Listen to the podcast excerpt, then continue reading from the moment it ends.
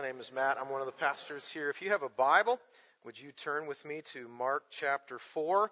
We're going to continue our sermon series on the cross-shaped life, looking at the Gospel of Mark, looking at Mark 4, verses 1 through 20 today. If you're going to use one of the Bibles that we have underneath the chair in front of you, it's on page 1067.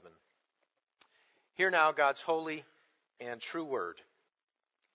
Again, he began to teach beside the sea, and a very large crowd gathered about him, so that he got into a boat and sat in it on the sea, and the whole crowd was beside the sea on the land. And he was teaching them many things in parables, and in his teaching he said to them, "Listen, behold, a sower went out to sow. And as he sowed, some seed fell along the path, and the birds came and devoured it. Other seed fell on rocky ground, where it did not have much soil, and immediately it sprang up, since it had no depths of soil.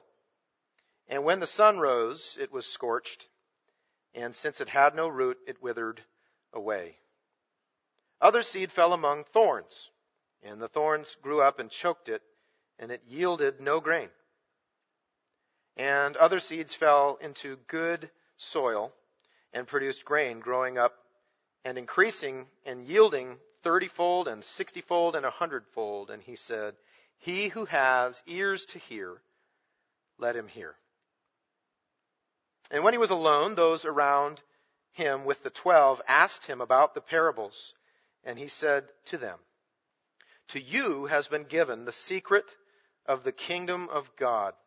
But for those outside, everything is in parables, so that they may indeed see, but not perceive, and may indeed hear, but not understand, lest they should turn and be forgiven."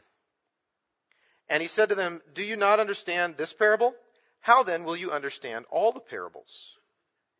The sower sows the word, and these are the ones along the path where the word is sown. When they hear, Satan immediately comes and takes away the word that is sown in them. And these are the ones sown on rocky ground, the ones who, when they hear the word, immediately receive it with joy, and they have no root in themselves, but endure for a while. Then, when tribulation or persecution arises on account of the word, immediately they fall away. And others are the ones sown among thorns. They are those who hear the word, but the cares of the world, and the deceitfulness of riches, and the desires for other things enter in and choke the word, and it proves unfruitful. But those that were sown on good soil are the ones who hear the word and accept it, and bear fruit 30-fold and 60-fold and 100-fold. The word of the Lord. Let's pray. Father, we have come before you this morning. We have confessed that we don't deserve your love, and we have been assured that through Christ we have it. We long now to see into this text, to see Christ. We do pray that you will bless this time, that you will use this time to transform us, to make us more like your Son, to help us to see his glory. And we pray that you'll use this time now that we spend in your precious and perfect word to transform us, that we might run with the gospel to our neighbors and to the nations. For it is in Jesus' name that we pray. Amen. You ever heard of the mosquito tone?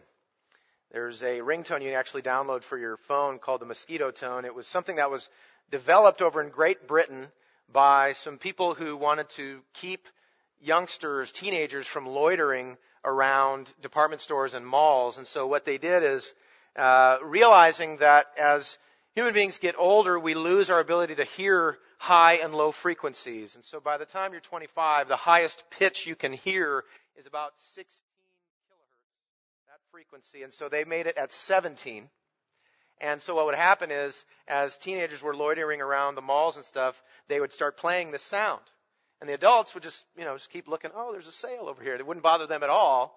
But the teenagers would be like, "What is that? What is that?" It would drive them away. Well, I don't think they do that as much anymore, but the tables have turned, because now young kids, especially here in America, have downloaded this thing as a ringtone. So now their phone can ring in class, and the teacher has no idea, but they know that they're getting a phone call. So what goes around comes around, I suppose.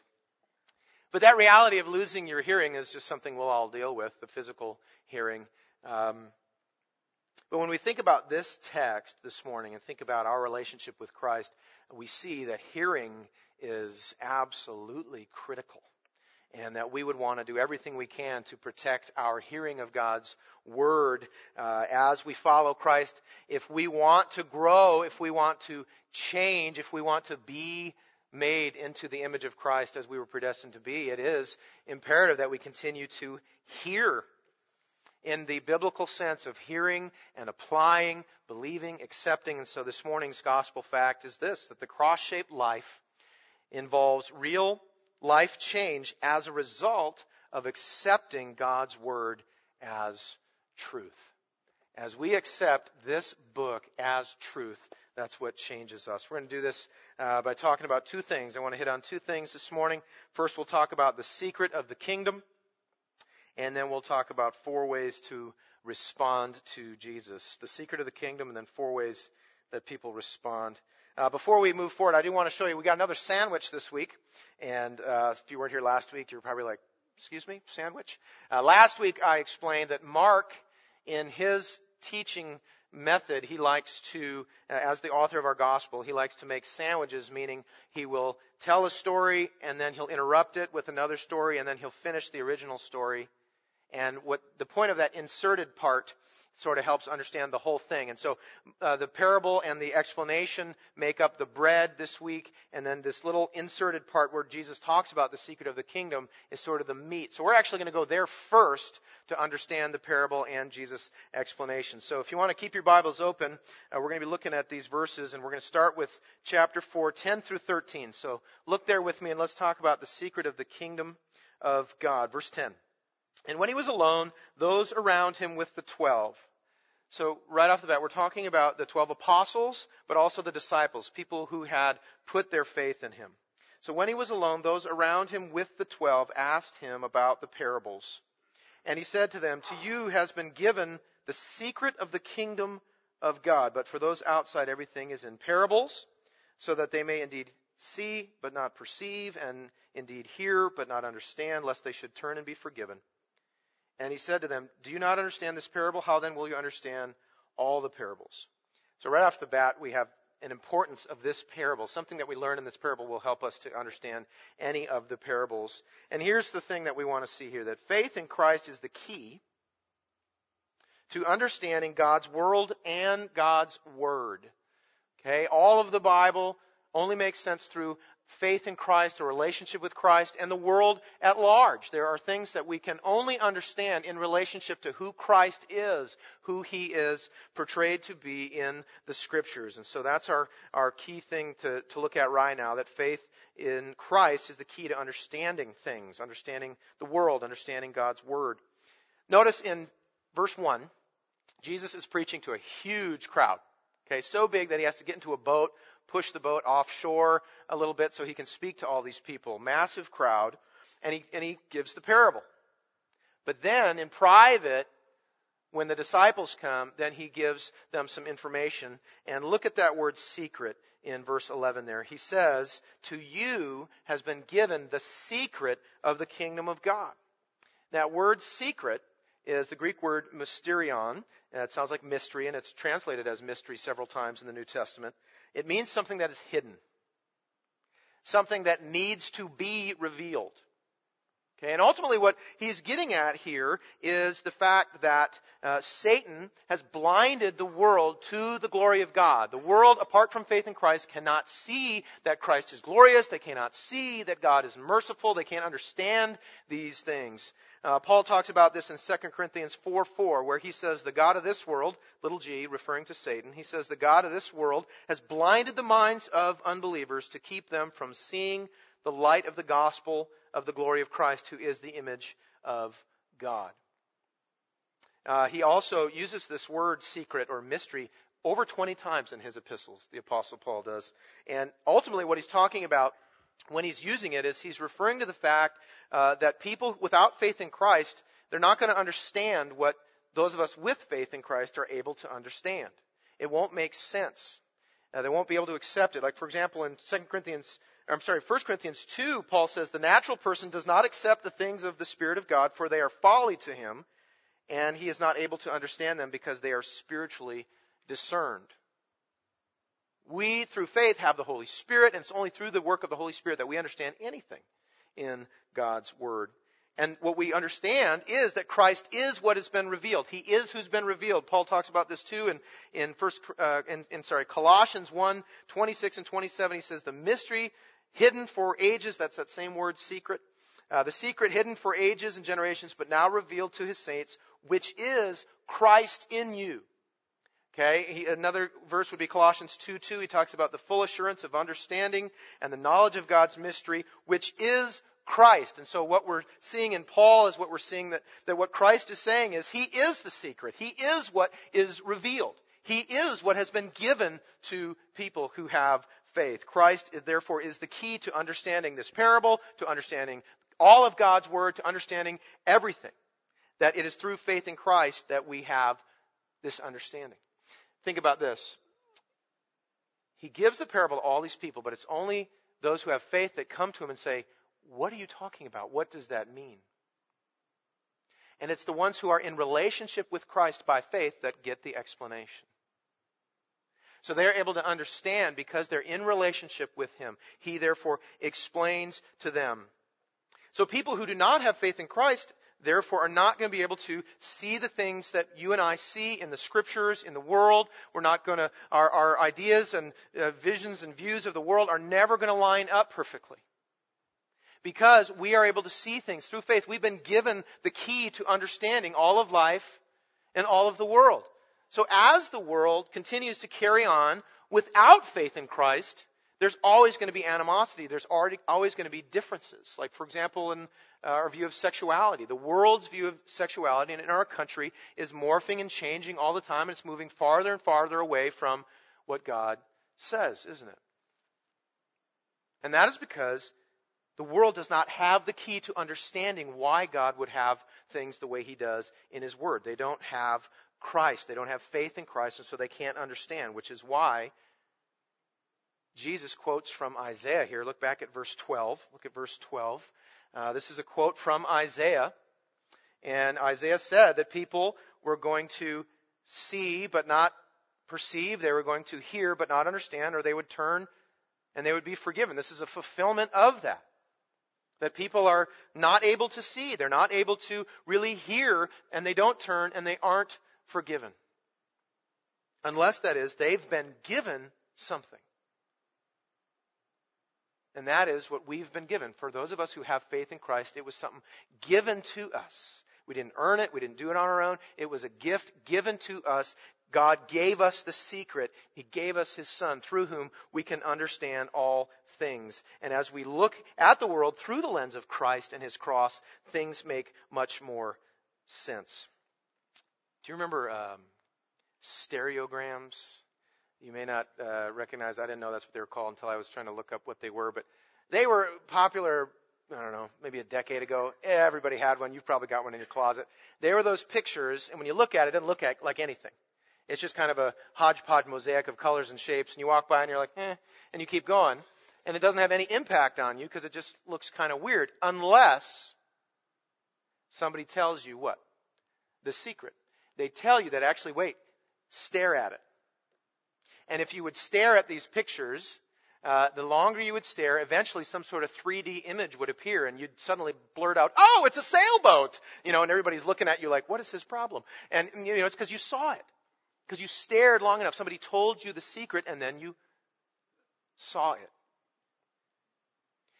And in the same way that if someone had not revealed to you how you actually see the 3D image within the picture, you would have never seen it.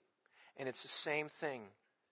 That when God gave us faith, that's what enabled us to see that Christ is glorious. That he is the Savior. That he is the Lord. In fact, all the prophets and all the Scriptures are saying to us, stare at the picture. in the Scriptures. And what we see forming is this perfect image of Christ himself. But we have to be given that secret. We have to be made aware through the work of the Holy Spirit. And so the Bible teaches that God has given us this gift of faith, and that's what enables us to see, to stare into the mystery, to stare into the face of Christ and see how he is glorious and how he is the Savior and how he is compassionate and how he loves us. That's what faith is. Faith is choosing to believe that it is through knowing Christ that we can understand the Word and the world as well. So what we need to do is develop a habit of running to Christ. And when we don't understand things, we run to Christ for understanding. That's what he's doing with the disciples right here. He's helping them form a habit that when they don't know what's going on, when they don't quite understand something, they run to him and they say, "Make this make sense, Jesus," and he does. And so we need to have that habit as well, that we would have a habit of running to Christ and understanding the world through the lens of Christ and his cross. He's teaching them, he's teaching us to look to him for understanding. You know, what might they not have understood? Lots of stuff, right? At this point, I'm sure there was lots of things they didn't understand. One of the things they probably didn't understand was why they were following Jesus and other people were getting ready to try to have him killed.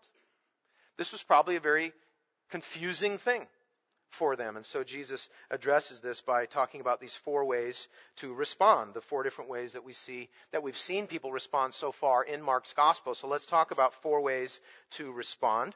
And here's the key thing we want to see here. Faith in Christ is what enables us to understand things, and then it's the acceptance of those things that changes us. In other words, life change comes after we hear and accept God's word. This is really good news for anyone, especially if there are some of us who sort of feel like we've hit a rough patch, more maybe a stagnant place in our faith where we're just not growing like we once were. This is a call to you and me to open our minds again, open our hearts, and accept whatever the Word of God teaches so that we are changed by it. That's when change happens, when we accept what the Word of God says. Think of it this way. If you were standing here and there was a fire behind you, but for some reason you couldn't see it, but you could feel it, and I could see it, and I see you getting kind of warm and sweaty, and I say to you, there's a fire behind you, and you don't accept it. You hear me, but you don't accept it, then nothing happens, right? And you continue to get warm, you continue to get uncomfortable, and I may say again, there is a fire behind you, and if you don't accept it again, nothing changes. But the second that you accept what I'm saying and move, things change, right? And so we want to see that importance of hearing and accepting what God's word says in this text. And we see it in these four responses. And as we look at these four responses, I want you to keep in mind that Jesus doesn't really make clear believer-unbeliever distinctions. Okay, so there may be some gray area here that we need to be okay with. We know that from a divine perspective, I just talked about it, we have to be given faith. That's why we just sang, "My Lord, I did not choose you, for that could never be. My heart would still refuse you if you had not chosen me." But at the same time, the tension between God's sovereignty and our responsibility is not relaxed in the Scriptures, and we shouldn't relax it either, which is why we sang, "I called, you answered." Okay, it's both. We see the tension between God's sovereignty and our responsibility to respond, and it's through those things we are transformed. So let's look at this now, seeing that Jesus is definitely approaching this from a human perspective. And looking at verse 15, we're primarily going to focus on verses 14 through 20, the explanation. Look at 15. He says, "These are the ones sown along the path where the word is sown. When they hear, Satan immediately comes and takes away the word that is sown in them." Now, if you think about who he's could be talking about, so far he's going to give four responses, and we've really seen about four different responses in Mark's gospel so far. This sounds a lot like the scribes, doesn't it? They're not accepting what Jesus says at all. From the very beginning, the scribes and Pharisees, they have skeptical questions, moves all the way to where they're saying Jesus is possessed by the devil. Okay, so there's no acceptance on their part, and therefore there's no life change. There's no growth. They are the same. Okay, now, let's move to the next one. Look at verse 16. He talks about the ones in the rocks. "These are the ones sown on the rocky ground, the ones who, when they hear the word, immediately receive it with joy. and they have no root in themselves, but endure for a while. Then when tribulation or persecution arises on account of the word, immediately they fall away. This sounds a lot like the crowds. I mean, these are huge crowds that are forming around Jesus. Okay, and we see that, but what's interesting about Mark in his gospel is he never portrays a crowd as a positive thing. In fact, the crowds are usually portrayed as a negative thing. It's very often the crowds are portrayed as an obstacle. Think back to when Jesus healed the paralytic. Why did they have to go through the roof? Because the crowd was in the way.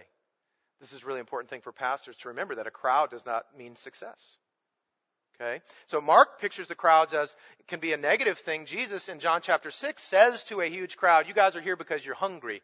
In other words, you're not really wanting to know me and let the gospel go deeper into your heart. You want to get fed. You're looking for your basic needs to be met. And so this is probably referring to the crowds. They're excited at first, but when things get tough, they're going to take off. And really what we're seeing is the seed is not deep enough. Their understanding of Jesus is too shallow. They're just focused on things getting better. And so we see that as even in Mark 3, verse 8, Mark says that they were coming, the crowds were coming because they had heard what he was doing, not what he was saying. So that's another response. We see the scribes' response. We see the crowds. Let's look at the next one, starting in 18. He's talking about the thorns.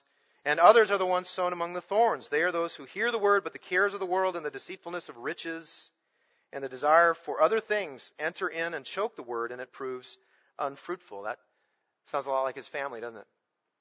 And they loved him. They loved their brother. Mary loved her son. But there was something that was sort of preventing them from really giving Jesus complete control. Remember, we talked about this last week. They were trying to control things. There was some area of their life they weren't willing to give completely over to Jesus. And so we could say that their acceptance of Jesus is there, but it's not alone.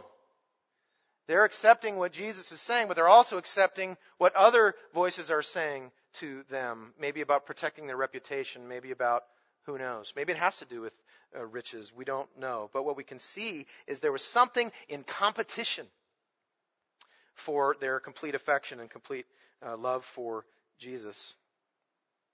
And then the good soil. Look at verse 20. But those that were sown on the good soil are the ones who hear the word and accept it and bear fruit, 30-fold and 60-fold and 100-fold. And he is obviously talking about the disciples there. Now, perhaps at this point they hadn't experienced 100-fold life change. But think about the fact that he uses the metaphor of a seed, doesn't he? And a seed gets planted and needs some depth. And then it begins to sprout and grow, and it's over time. So it's over time that these things happen. It's over time that as we accept more and more of God's word as true, that's what brings about more and more change. You know, we don't understand God's word until we stand under it. And once we're standing under it and it's the authority and we accept it, that's what brings about real change in our lives. You know, Sinclair Ferguson would say that the parables, Jesus would use them like a mirror. They're designed to be like a mirror, that we would look into these things and see ourselves, see where we're at. I remember a time in my life when I hated mirrors. As some of you know, I think I mentioned it before, I had a real vicious battle with acne long ago. And it was so bad that I didn't want to ever look in the mirror. I'd go for days without looking in the mirror because I just did not want to see what was there. But I was on this medication that was supposed to be fixing it, and I was supposed to be giving reports back to my doctor, who's 5 hours away.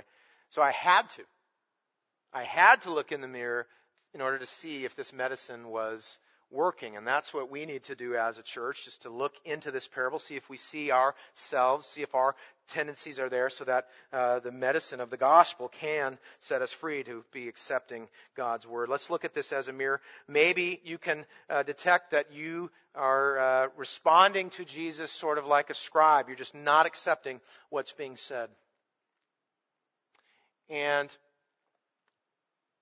what you would need to hear from this text is that means nothing's going to change. When we just reject God's word, it doesn't change us. So that'd be reason for you to make yourself willing to accept. What about the rocks and the crowds? Maybe some of us struggle with our faith sometimes is not as deep as we know it ought to be. And we get so, this happens to me all the time, you get so sort of focused on what I want, the things I think I want and I think I need, that I forget that I'm really wanting, what I desperately really want is to truly know Christ, to truly understand him more and more. And so maybe sometimes we can see ourselves in here as having sort of a shallow faith. Maybe some of us see ourselves like Jesus' family. We know we love them, but there are definitely some things competing for our affection, and we're sort of letting those things win, and it's preventing us from changing. Notice that he says that they're unfruitful. There's no fruit there. And so when we love Jesus but love other things equally, it stunts our growth. Maybe we can see ourselves there. Hopefully none of us were like, oh, there I am, good soil, I see me. Yeah, that's me. I hear and accept everything. Hopefully that was not your response.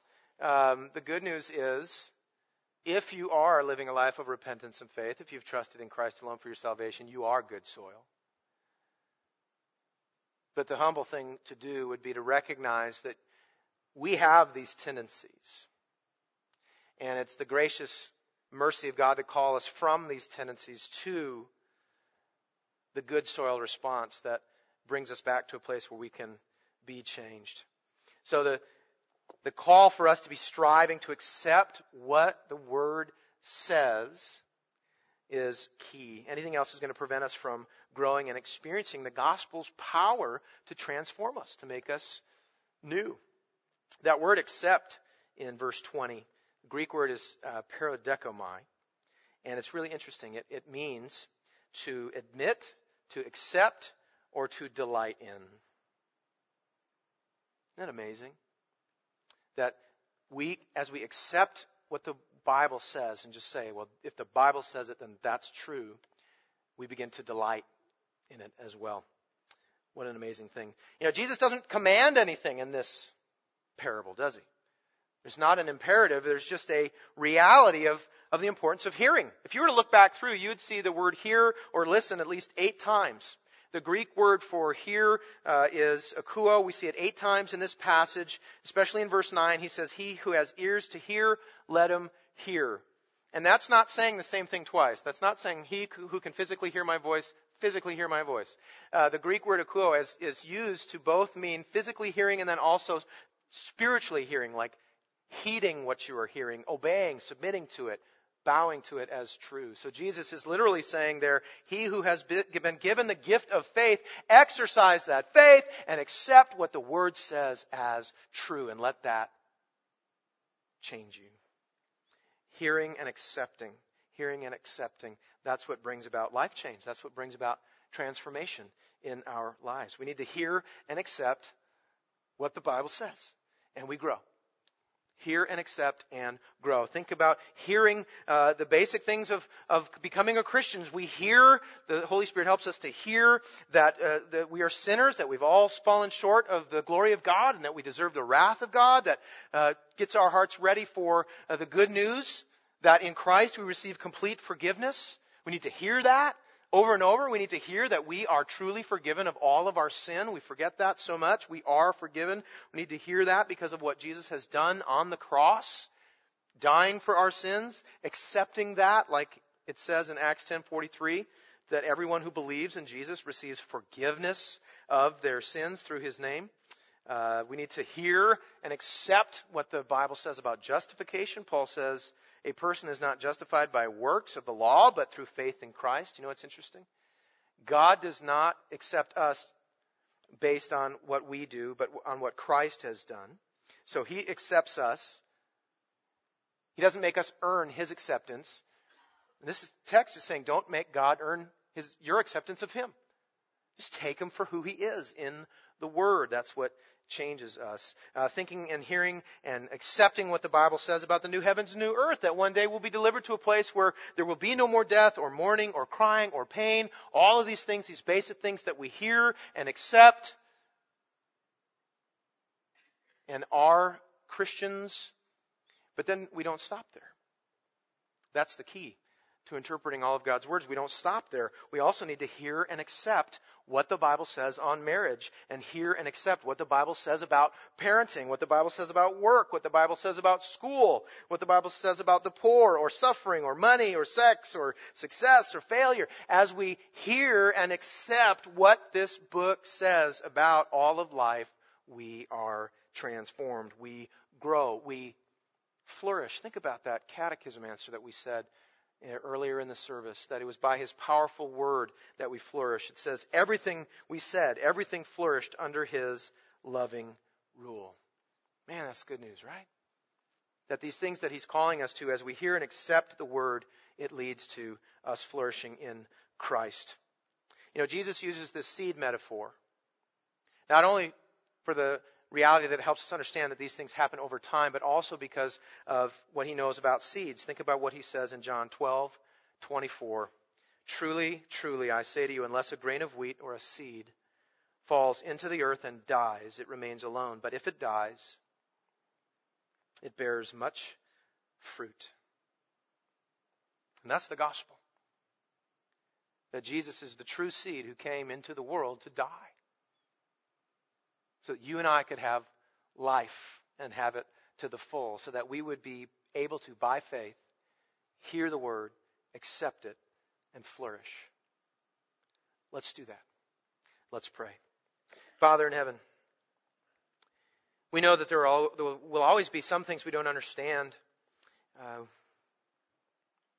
You've showed us in your word that we will understand way more in heaven than we do now, but you've also shown us in your word that we can understand things right now through a relationship with your beloved Son. And it's hard, Lord, to accept your word sometimes. It's your ways are not our ways. Your thoughts are not our thoughts. It's hard for us. And so we pray for courage. We pray for you to give us the strength we need through your Holy Spirit to just flat out accept your word as true, and then to experience the joy of being made new, of being transformed, of flourishing. We pray for flourishing, and we pray that you would bring it about, and that we would turn back to you and give you all the praise and glory, for you alone deserve it. In Jesus' name we pray. Amen.